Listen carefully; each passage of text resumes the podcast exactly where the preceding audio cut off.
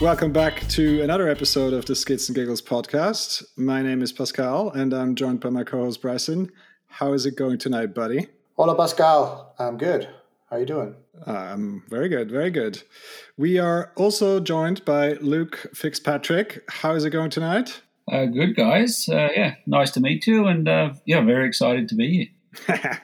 well, we're we're really looking forward to this. But uh, I guess before before we get going with anything else, I guess we need to lay out a little bit of a context, a bit of background. So why don't you tell us what kind of mountain biker are you? Well, yeah, I'm a. If you look at me, I'm just an, an old fat biker, basically. but uh, you know, if it goes up the hill, if there's not a lift around it, you know, I've got to push it in a turbo. Um, but besides that, you know, if, uh, I don't know, I just ride, ride whatever's here. Ride a lot of park, living here in Lenzerheide, obviously. Um, when I can, get out on the trails. Just yeah, I just love biking, um, riding the you know the big long travel enduro bikes or a downhill bike. Yeah, what kind of biker am I? I don't know. I'm just I just ride bikes. I think that's good enough. So just a mountain biker, I guess. Yeah, I guess so. Yeah. Very nice. Um, well, why are we talking today? There's actually there's two main things I want to talk to you about and want to hear your perspective on. Um, I guess the one that you've been uh, in the news about, um, recently has been the uh, the privateer lounge at the recent Lenzerheide World Cup, and I really, really thought this was a cool idea, and I want to, I want to hear more about it. So, can you give us the rundown? What was the idea, and uh, you know, what did you want to achieve? Yeah, the idea was just to do something fun. Um, you know, with the the whole you know new owners of the you know the series and things like that. It's you know become super expensive um, from what I'm hearing. And then I thought, well, I'm in a situation to give a little bit back. And then that's why the idea from from the privateers lounge it came up was like, all right, well, what do I do? You know, the a test center, Trek test center is in the perfect location, right at the end of the bike park. I know some of the biggest teams in the world are going to be at the front door. And then when I thought about a privateer thing, I was like, yeah, this could be fun. This could be really cool. And so, so basically, you have the shop that's right at the bottom of the gondola in Lenzerheide. And uh, so, what kind of uh, so if you say privateer lounge, okay, cool. That sounds to me music, drinks, having a good time, enjoying a nice day in the sun, uh, watching the racing. But that's not exactly what you had in mind with this, right? No, that's not a. There was an idea just to you know create a place where you know the privateers could could hang out. You know, um, I had a picture of you know it's raining outside. You know, privateers there in the car park, which is you know over the other side of the valley. You know, underneath the boot of his car, trying to fix his bike or her bike. And I thought, hey, that would be, you know, imagine if all that was in here. You know, give them a place to leave a bag, you know, to leave a set of wheels or whatever. Come in here, you know, check the bike, tighten up a screw, you know, fix a flat tire or whatever it was. And it just kind of developed into this, this, uh, I don't know, it just became a bigger thing than what I what I planned. You know, it was um, at first. Well, I guess you go back to where where the idea actually came from. Um, an Australian rider called Ellie Smith. Um, I know her through the through our Darko connection, and then I met her at the World Champs last year, and I said, "Look, if you're still a privateer when you come to Landside next year," I said, "You're staying at my house, you know, with my family."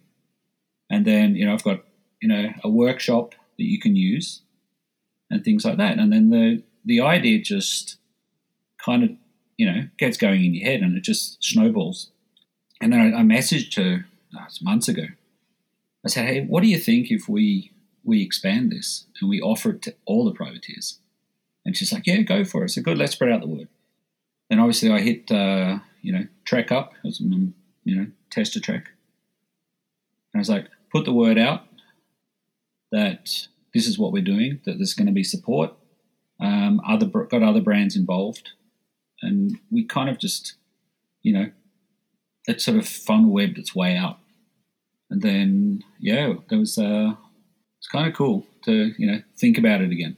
I guess you know, at, you know, we, we want to come back to this later, I guess, but uh, it's a it's a very interesting juncture for the sport at the minute, I guess, to to be focusing on privateers, uh, and I guess for the let's say more casual listener, I guess we need to lay out a little bit what uh, what a privateer actually is in the context of of downhill World Cup. So yeah, Bryson, Bryson, maybe do you want to do you want to lay out for us what a privateer is? Whoa, okay. To my knowledge, limited knowledge, privateer is somebody who is, does not have official sponsorship. So they can have some sponsorship, maybe, um, for example, clothing, gloves, goggles, things like that. Maybe they belong to a sports club, and then that sports club gave them the money to travel to Switzerland and pay for a place to stay uh, pay, pay for the flight, maybe something like that. But uh, in in large part, they pay their own way. Either they have a job, they're like you and me, and they just want to go racing, and they're making it happen on their own buck. Guess that's a pretty good summary. What would you say, Luke? Yeah, I think you hit the nail on the head there. It's uh, you know someone that doesn't have factory support.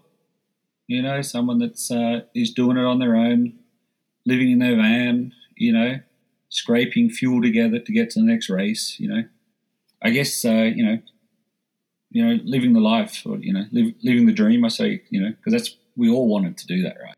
yeah. yeah, exactly. I mean, it's kind of some of the romance, the good golden days of downhill and, and many other racing disciplines, of course. Uh, you know, the romance of I'm just going to show up with my bike and my stuff, and I'm going to, you know, this on this one magical day, I'm going to win something, and everything's going to be taken care of afterwards.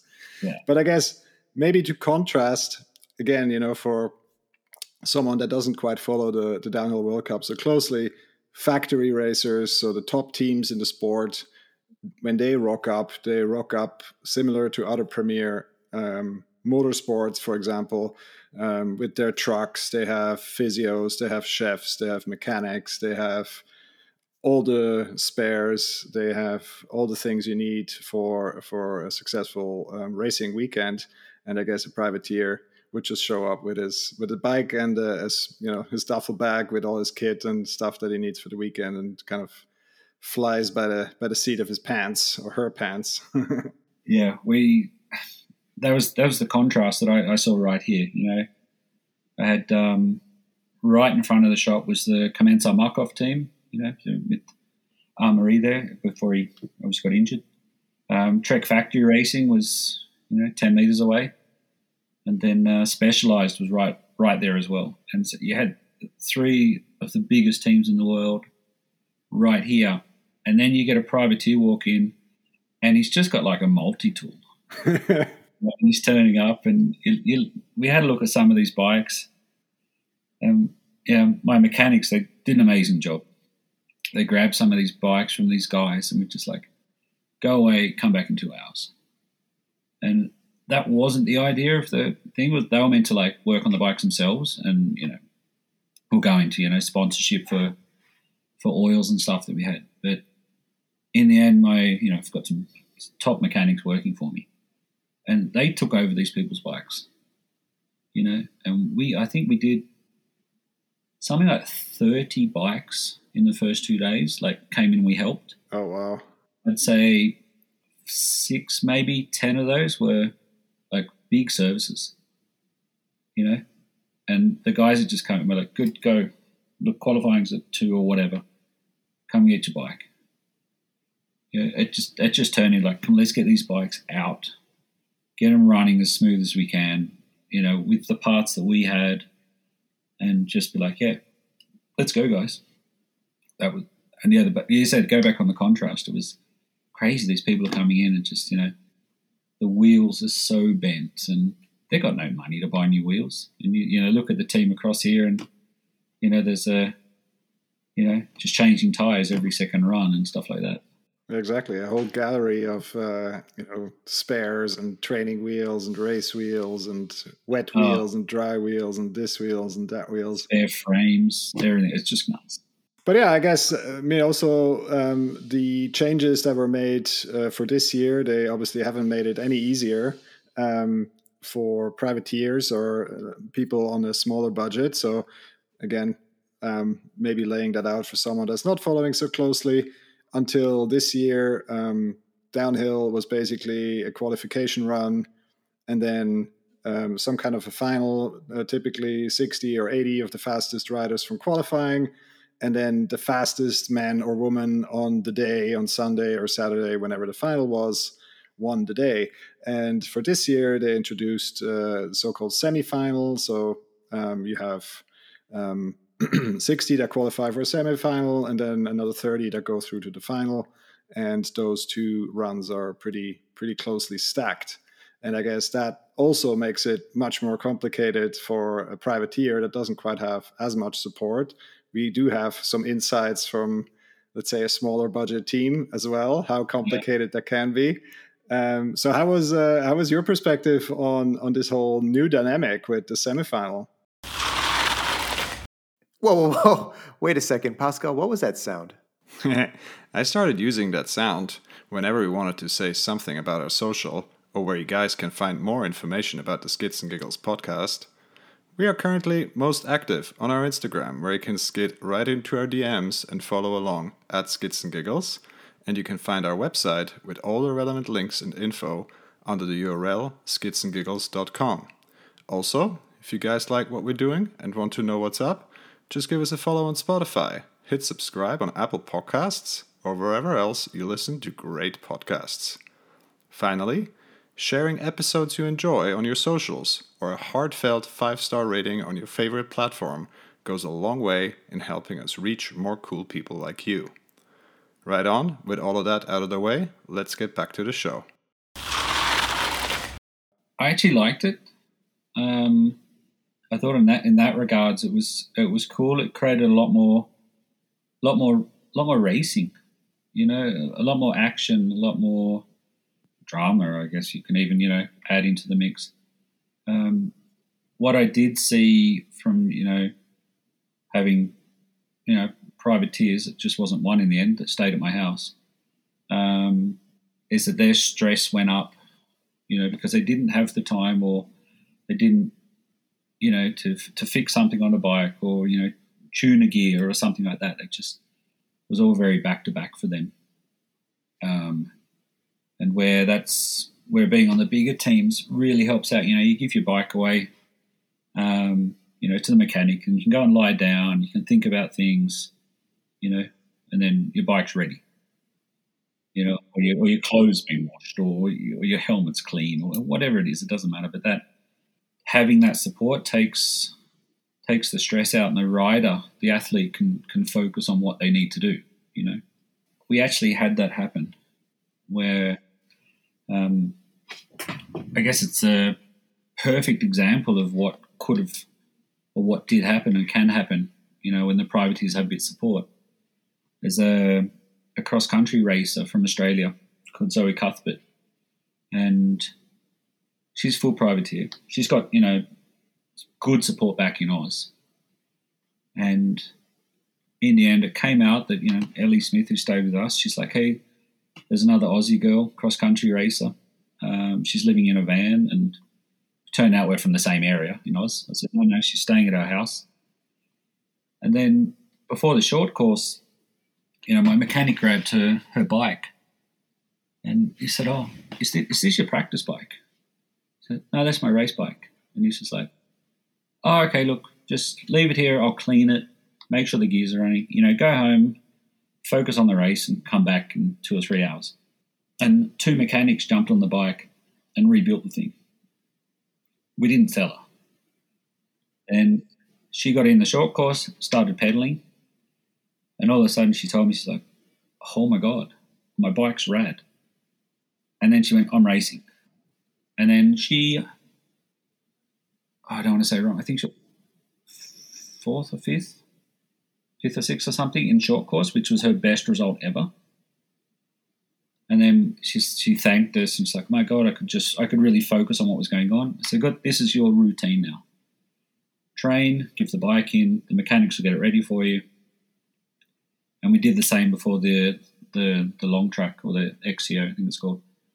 Um, and then you know we talked about then her strategy and things like that. You know, I know nothing. I'm I'm an idiot when it comes to a lot of this stuff, but she got fifth in in the long course, which again was her mass massive result, and it was.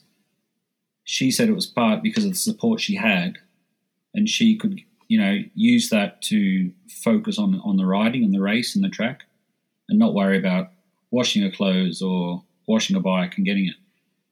And you know, you don't think that makes a big difference, but to be absolutely honest, it's that it's that one percent or two percent maybe that an athlete needs, and it was really really cool to to see that and you know give that support. Um, oh yeah, I get goosebumps thinking about it. But when she crossed the finish line, you know, everyone that was involved, including the mechanics, I rang the mechanics up and said, "Close the shops, get out here and watch this. There's something cool's going to happen." And she crossed the line, and everyone was we're all in tears. You know, it was just one of those perfect stories, you know, to come out of this situation. Well, you know, sometimes that's uh, that's uh, that's all it takes, right? So to give give people that little bit of support, that you know, that extra little bit of self confidence, or wow, someone else is believing in me, someone else is helping me, and and then that elevates them to to completely new level, or actually to their true level in terms of in terms of sporting performance, and then Yeah. you know through through that simple or like simple in air quotes process you know opens up new opportunities because all of a sudden they they get on the radar of someone you know that can give them that support on a more structural level and uh, Absolutely. And yeah really really cool it absolutely, as you said, it absolutely proves that you know these athletes that are all competing at that level, you know, the the margin to reach their full potential is so small, and it and it can be a, just a, a fact of not having to to wash their bike at the end or not having to get it ready. You know, that's enough for them to you know to focus on their job. yeah or just have a you know proper night's sleep rather than uh, sleeping in, on the floor of your van and sleeping in a, in a proper bed and you know having a nice you know home cooked meal rather than than you know whatever Yeah. microwaved ramens or whatever it is right so i mean Yeah. we've all been young and uh, had to slum it at some stage so uh, if, if things must must go then that's how they go Yeah, I remember when the communication came out that they were going to change the World Cup format a bit. I mean, uh, speaking specifically about downhill, um, the conversation immediately went to uh, how much more difficult this format would be to adapt to for for privateers. And in the perfect example you just gave, um, you know, when people have this support, you know, they find their optimal performance. Um, but if I could play devil's advocate, there's also something to be said for, and I'm not taking away from what you did because I think it's amazing and I hope it sets the bar, like the benchmark for what's going on behind the scenes in different places. But there is something to be said for um, the individual, and maybe I'm not talking about the rider now, but the individual who's able to work at trying to balance all those different facets of being a privateer because it is also bringing like a, a kind of a, a roundedness to like their skill set overall as a, as a person.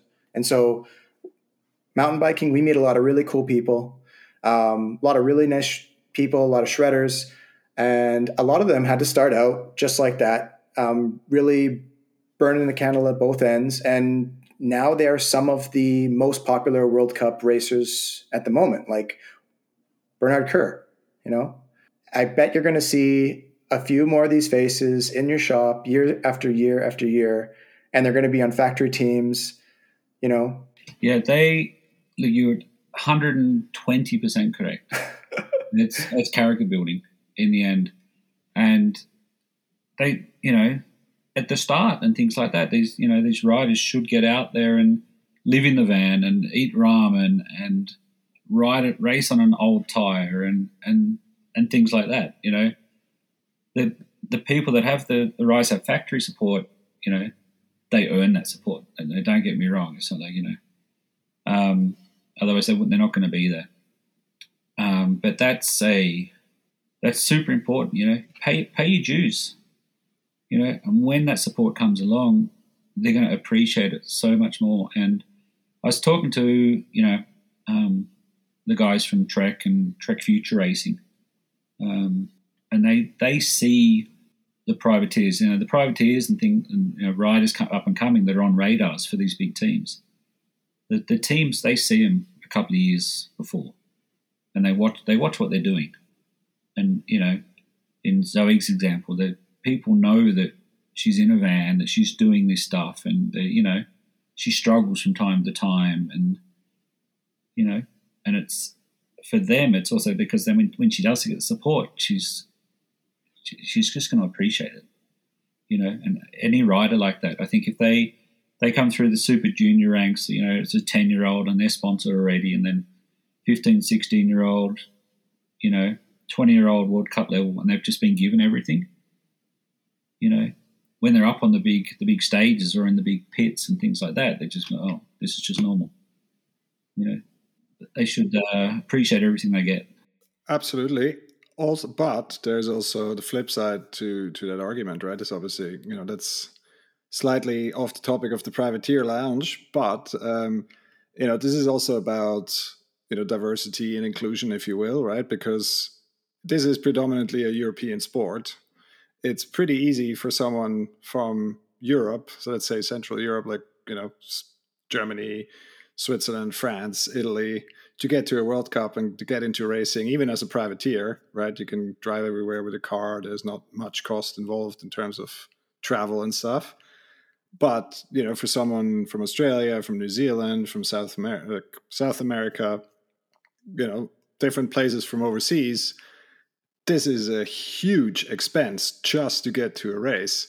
And then if you need to get to the race and make an impression, and you don't have to support, and you need to pay your dues, you're just massively stacking the deck against everyone that's not from Europe, basically. Yeah. And uh, and that's why I think you know if those people if the people can come here and then having that local support, sometimes that is exactly that little bit that's required to you to give them, that opportunity, yeah. right? Or just tilt tilt the deck slightly back in in a more egalitarian way, right? Because if we just wanted the European Cup, then you know there's a way to do it. yeah, and, and going on that from coming from Australia, New Zealand, um, once the word spread that you know that this was happening, and there's a you know an Aussie behind it, all of a sudden the the families from from junior races from Oz and New Zealand all started coming in, and you know, talking to these parents, they're like, yeah, they've, you know, taken four, four or five months off their unpaid leave, you know, flown, you know, most just a dad and a kid, or they got a bit of a group together and formed their own little sort of team to stick together and share costs. And they were all just like, man, this is like once one shot. We can't afford this. And you know, to help these kids out and, and things like that, work on the bikes and, you know, you know, so it doesn't matter. Just give them 20 meters of ring tape. You know, like, there you go, just take it. It's fine. And I got a lot of the parents come in, you know, after the everything was done, you know, even if the kid didn't qualify. You know, they came in and said thanks. You know, and I just said, look, the money you saved in here, I said, use it to get to Leogang. You know, use it to get to the next race you know, use it to buy a tire when you get to Austria. You know, things like that. And that was uh, that was really cool to see. You know, see the young kids and the parents and get having a chat chat the parents and you know, yeah, I know I couldn't I couldn't afford to bring my kids over from from Australia to race a World Cup season. Yeah, exactly. I mean, it's enormous expense. Yeah, I can't can't imagine what it costs. You know, we had uh, one of the Aussie groups. I think it was uh, three parents and six or seven kids and things like that. You know, one night I said, "Oh, where are you guys doing for dinner? Oh, we're having pasta." So now you're coming around my house for a barbecue. Yeah, yeah. My my my wife accepted this.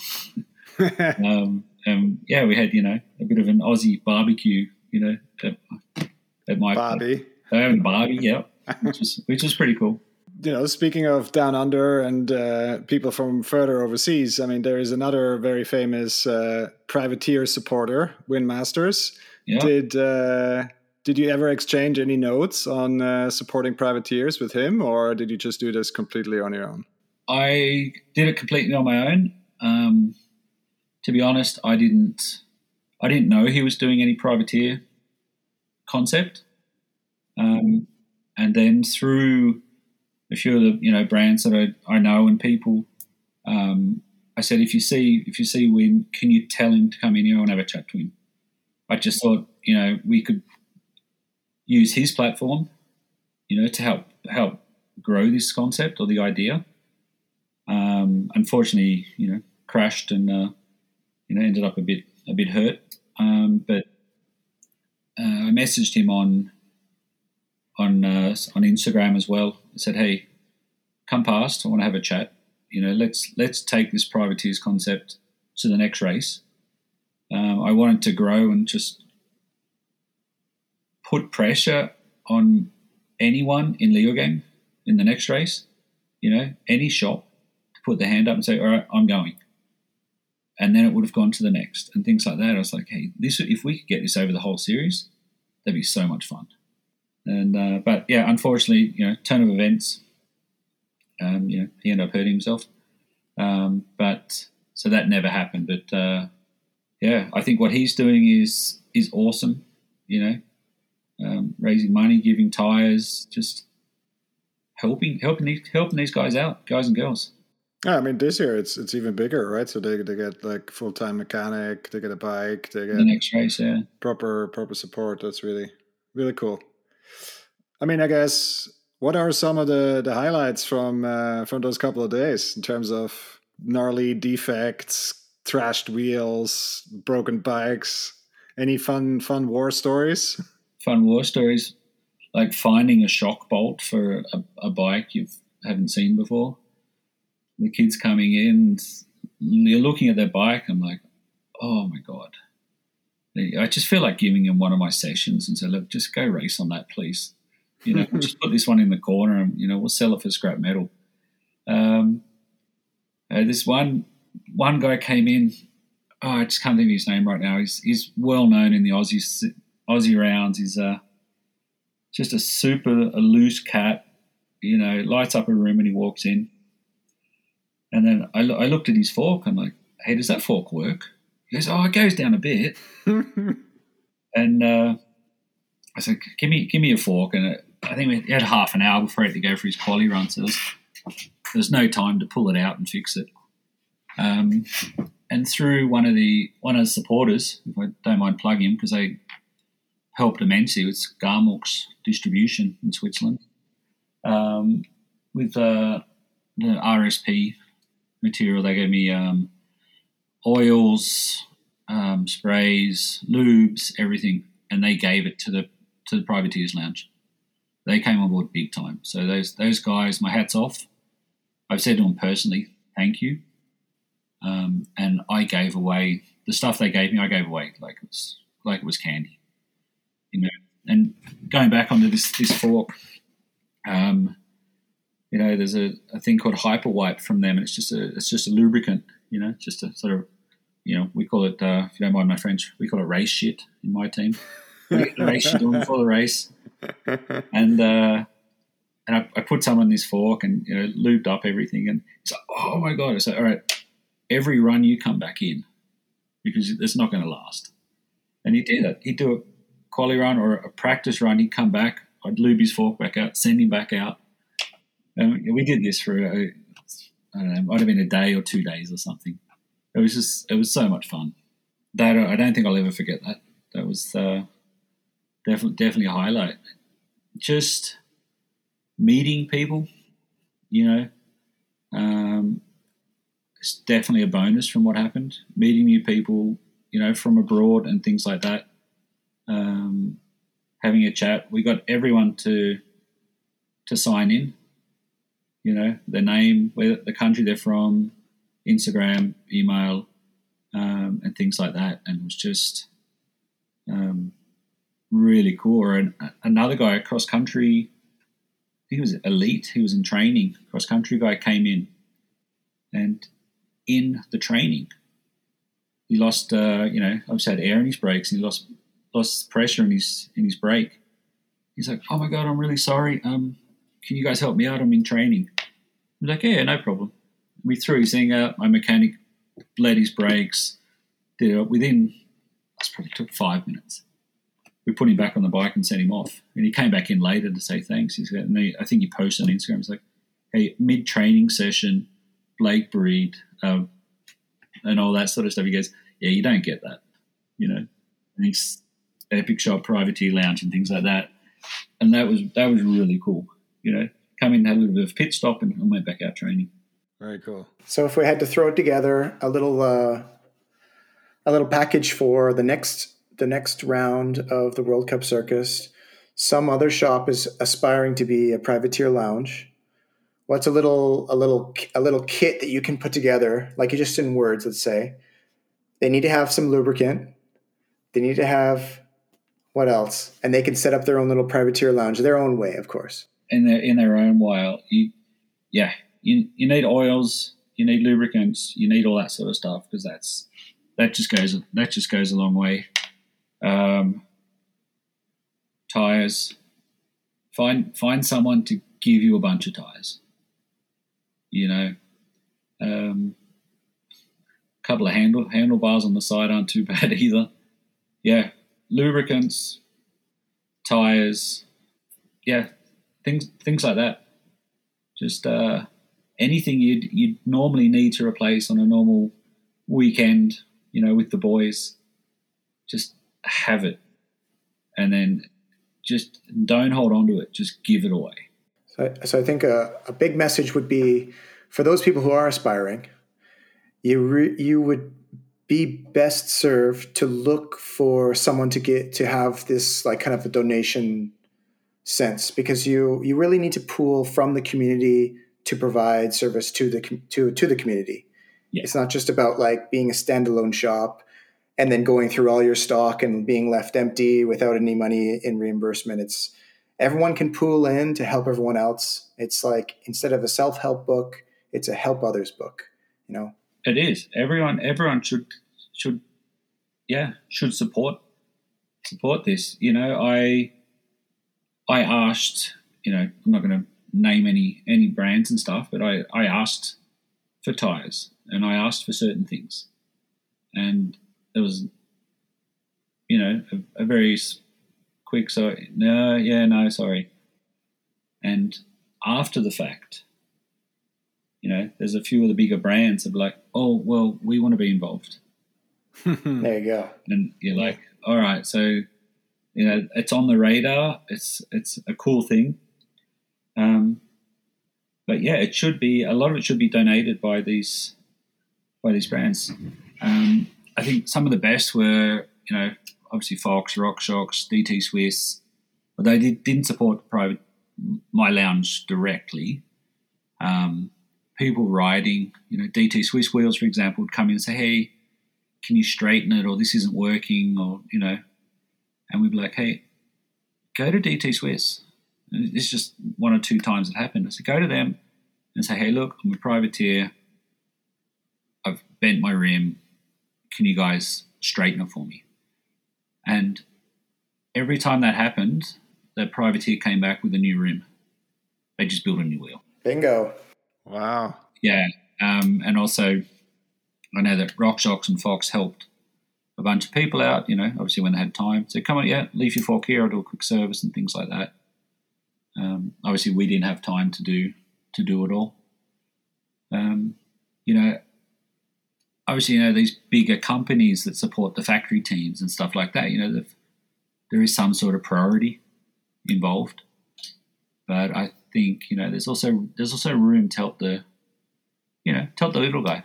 You know, I can imagine these guys that got helped out by DT Swiss. Uh, what what wheel set are they going to buy next? They're going to buy DT Swiss, aren't they? Because they got helped out.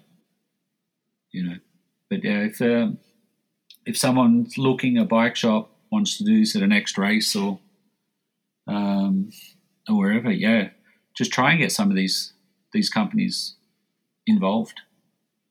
You know, and they they can use it for for marketing. You know, everyone like, likes a goodwill story. You know.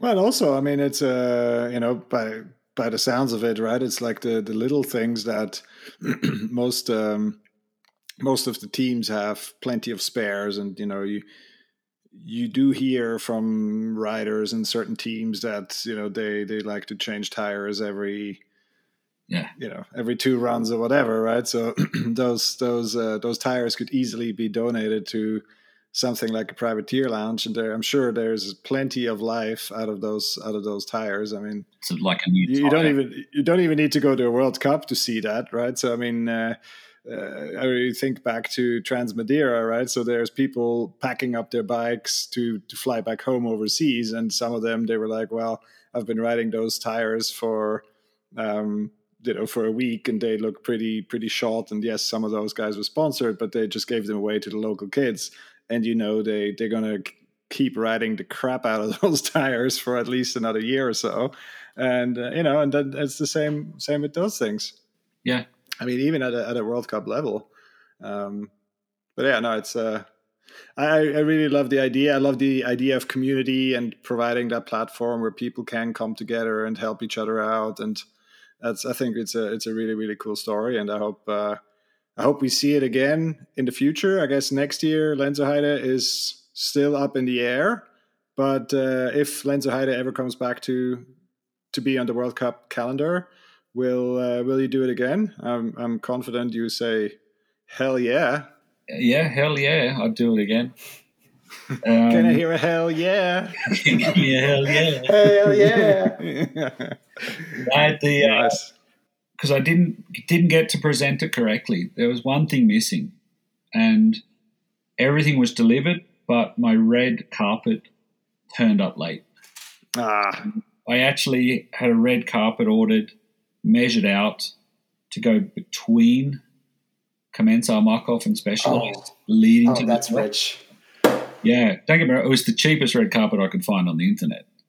You know, um, and that was the idea. It was it was to be like, well, if you're going to do a privateers lounge, why not roll out a red carpet? Exactly. And velvet yeah, ropes for next year or the following. Yeah, when it when it comes back, there'll definitely be a red carpet. We did talk about community and uh, the World Cup, but uh, there's obviously quite a bit more that you do for the community, and that's I guess the the the second part I want to talk about uh, today, and that's uh, your involvement with the the Lenzerheide Downhill Kids and the Epic Junior Racing Team. And uh, what can you tell us all about that? I mean, I love these developments with uh, you know kids getting into racing and having help from the community. We've just been to Swiss Enduro Series Leukerbad, mm-hmm. where like the bike club uh, was uh, rocking up with their U15 team with a bunch of coaches. Uh, kind of uh, awesome riding around with I think ten odd kids uh, around around the entire race. So I love these kind of stories. So what can you tell me about the uh, the Lenzerheide Downhill kids? I first I first did Lens Lenzerheide Downhill kids oh, 12, 13 years ago. You know, um, just a, as a Saturday summer thing, and we had like ten kids sign up, and um, you know, we basically just did it for free, and it was just just do something fun. Um, you know, then that was way before the bike park was here and, and all this sort of stuff. And then, um, you know, setting up the bike school uh, five, six years ago, whatever it was. Then I was like, all right, let's let's get this up and running. Um, and then we started the first of all was our you know our Wednesday club as we call it. You know, kids are around here Wednesday afternoon off. Switzerland, obviously. It is Switzerland. Yeah, it is Switzerland. It's very cool. Um, and then we, we just started, you know, and then we have, uh, was it 35, 36 kids from the region every Wednesday afternoon. Um, this year we have eight coaches. Um, some of them are yeah, so free riders and things like this. Other have got level, you know, almost uh, World Cup level racing experience. And some of these kids drive up to an hour to get here every Wednesday afternoon, um, which is very, very cool. And then that obviously leads into your, you know, the summer holiday program, as we call it. You know, and Lenzerheide's full in the next six weeks. And then we have a, similar sort of thing. You know, we, we take kids in into the park, um, you know, show them how to use the park safely, teach them to jump, ride corners, drops, all that sort of thing you'd, you'd expect from that, that sort of course. Um, but the for me, what I the funnest bit about that is is when you get the little ones, the the, the young kids, and it's their first time, and like I can literally just ride the fire road down from Middle Station for, for five days with these kids and love it. And for them, it's the high. Oh my, I'm going downhill. You know, all you see is, is you know two legs and a helmet, basically. You know, um, and that's the yeah, that's that's Lenzerheide Downhill kids. It's um, I think slowly other places are doing it as well, but you know, we kind of started it, and uh, you Swiss Cycling contacted me a while back, a couple of years back. I'm Like, what are you doing? I'm like, I don't know. I'm just we're just going to ride park with kids, and it's fun. Yeah, and then from that, it led into the um, uh, Bike Kingdom Kids Cup, that race series that's that's around. Yeah. Um, I don't know if you guys are aware of it, or you know, maybe, yeah, no, maybe absolutely. listeners don't know it's a a three race I mean, series. it's, it's it's been it's been uh, around for for a bit now, so it's uh, yeah, that's um, something I'm not involved with it anymore, but I was I was there at the start. Um, that whole race, the first race was just a one day event. We thought let's just try something for kids. Um, my seven year old wanted to race um, then, and so we said, "Oh, let's just try this." And I think we had sixty kids turn up, and then I, you know, Lenzerheide uh, marketing support went, "Oh," on the lift company went, "Oh," and I went, "Oh." um, and then we, we got together, you know, with a few other people, obviously, and the Kids Cup concept came out of it.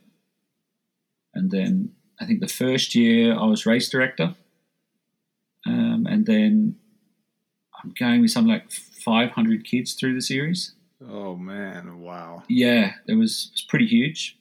And then I believe last year, I think it's, the numbers are around 700. I, I don't know the numbers anymore because I'm not, you know, not at the meetings or anything. Um, but I know last Sunday was the first race in, in Brambrüesch in Chur, and I saw number plate 236.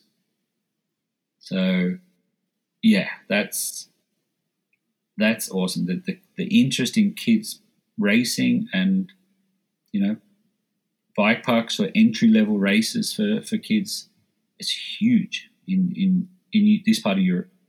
Absolutely, because it's also you know the the the path to downhill is uh is pretty muddled, right? So no one really knows clearly what is the what is the path. I mean, there's some local races. There's like the IXS Cup. There's uh, in the Hot Trail series. There's all these kind of things, but no one really knows anymore how these all fit together and from what age. And there is no no clear path, right? So in cross country, you know, over the last 30, 40 years, you've had these development programs or development series that brought you from seven year old all the way to you know elite if you ever wanted. Uh, but in downhill there there's just no no such no such thing. And and i guess uh, you know things like the the kids cup and and all these kind of things they they can play an important role um, to to fill that gap. And i guess that's why uh, that's why swiss cycling was giving you a call. Yeah, I think I think it might have been because of that, you know, or I forgot to pay my uh, my dues. I'm not quite sure. Uh, exactly did you did you just punch a membership Yeah, that, that's your it. fees Yeah, uci number please That's yeah, that's it. No, that, that's all up to date. You're okay. Exactly. No, the and that that's the way where that first race came along, where you know my my youngest wanted to do the race, and I, I couldn't find anything for that age group. You know, the Rookies Cup in in Serfaus was was probably the nearest. You had to be thirteen. I'm like, oh, okay. So you know, my my son rides the track that they ride there, but he's too young. And then you know, obviously, you know, developed, and the concept was just give kids from the age of six a, a chance to race, give them the feeling of a race, you know, the number plate, the professional timing, you know, but put it in at an entry level um, and keep it on the safe side, you know, obviously because, you know, mums all stand around and uh, watch this. Um, and that's the way, that's the way it's, it's kept, you know, it's, the idea is to get all the kids to the bottom safe and happy and uh, have a little bit of a race on the side. Then, yeah, so watch that develop is uh, is pretty cool. And I've noticed this year that um, Valiant Cup is combined with the Hot Trail Series, and so at the Hot Trail races where it's possible, um, they also have a so you know a Kids Cup style race. It's a, a shorter, easier track. It's generally um, you know down down the grass or a little bit of a track and things like that. And that's going really cool as well. Like, you know, they've got a lot of kids signing up just to do that. As a as an important step, right? So it's you know, typically that that's how you get people to races, right? And to stick around races, right? Because no one no one wants to go to a race for like a one minute run and then cheer on for a little bit and then go home. And worst case, they have to drive halfway around the country to to get to that. So if you can make if you can make like you know afternoon racing for the adults and then you know for the for the dads and the moms and then the kids can have their thing in at lunchtime or in the morning and so if you if you get that's why i think these these festival type events are mm-hmm. are so successful right when you when you have like all these different styles of racing and, and racing in air quotes, right? Because for some some classes it can mean just a little obstacle course. For others, it's maybe pump track. For something else, it's a small downhill, or already kind of a little enduro thing. Um, you know, the, the, that's that's how you get people excited and like you know give give kids. I mean, I see it with my own kids, right?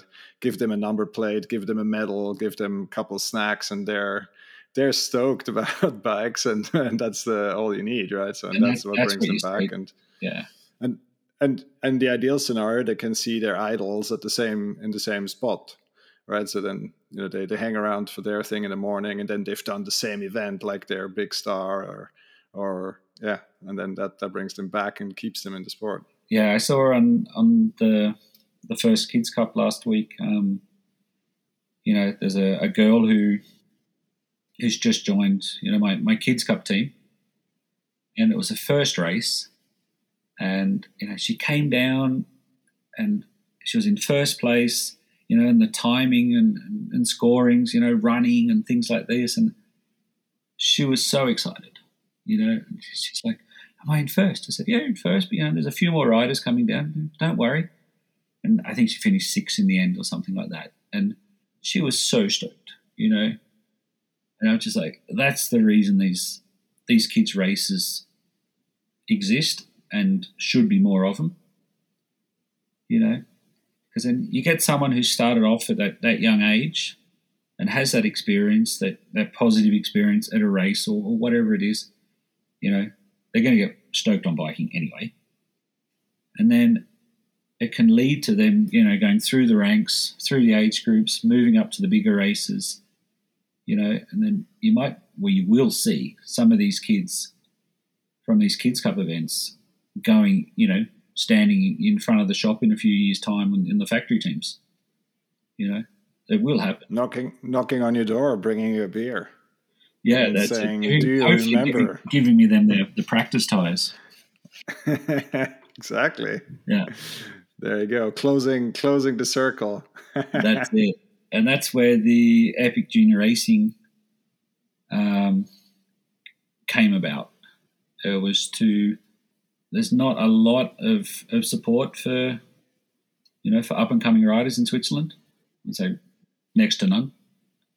Um, and then I think there's a, I think we can all agree on this, It's you know like a ten year gap in Switzerland, and it's going to take another you know ten years to fill it um, until you know Swiss is a a dominant force on the scene again. You know the, the the Frenchies have done very well. You know they they kept pushing it. That's why all the you know they're riding so well. Um, and then yeah, so you know I got together with a few fathers and all the all the kids on the team. Well, half of them came from the you know the downhill kids program. And we're like, you know, they did really well in the kids cup the last couple of years. I'm like, well, let's let's see what we can do. And then, you know, so I got together with uh, a few brands, presented the idea. Um, obviously, Trek being, you know, the big the the bigger one. I said, look, we need to give these kids support, take financial pressure off the parents, so that they can, uh, you know, spend that money getting to the race and or or buying a, a spare wheel or you know having all the the support that the kids need.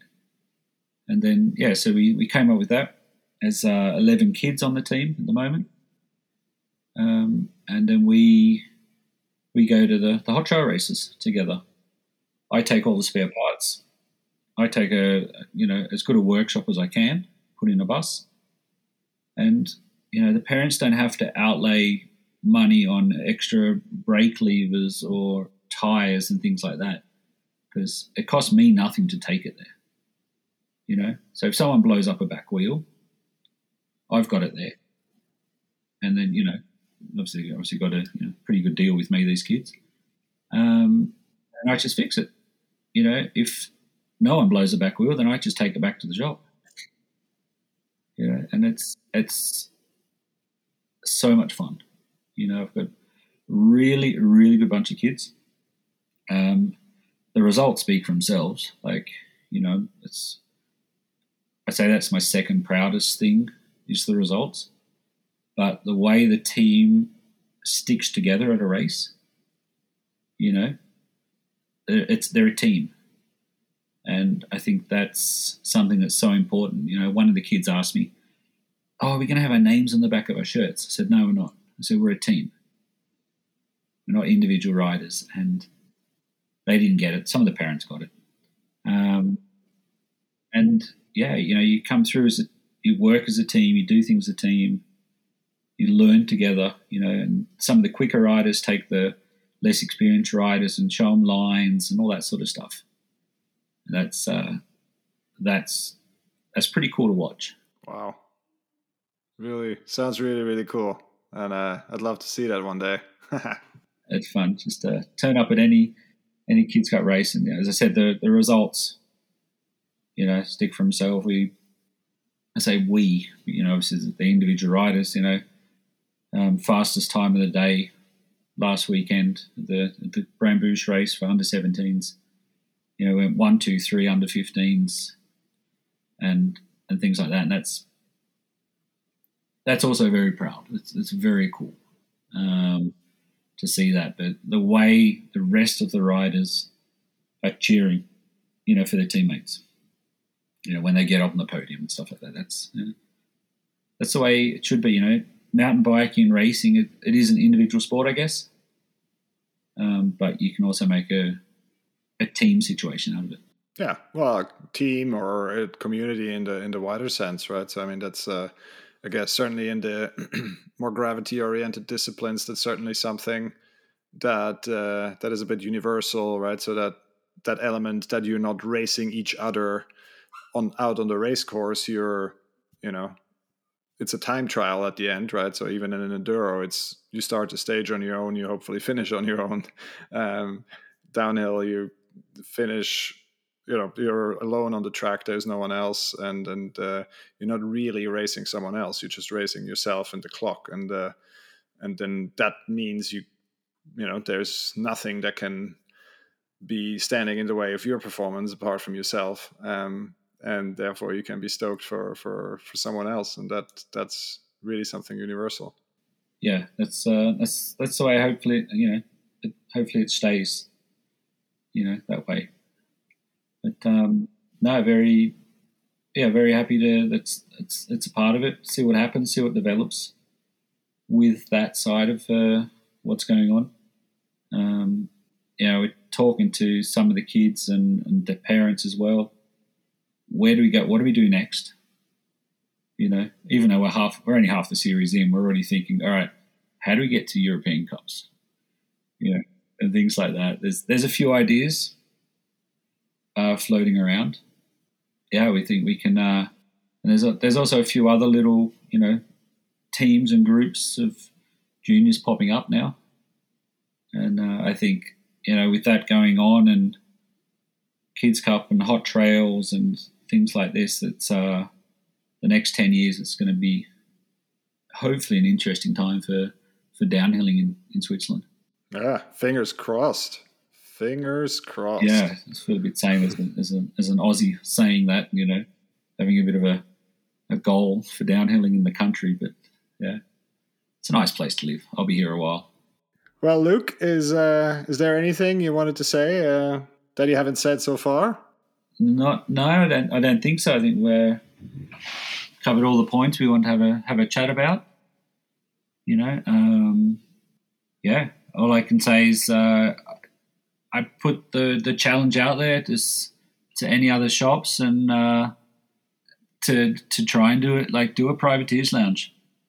You know, um, speak to your local suppliers. You know, push it. Use your connections. You know, abuse your connections. I think you can once a year.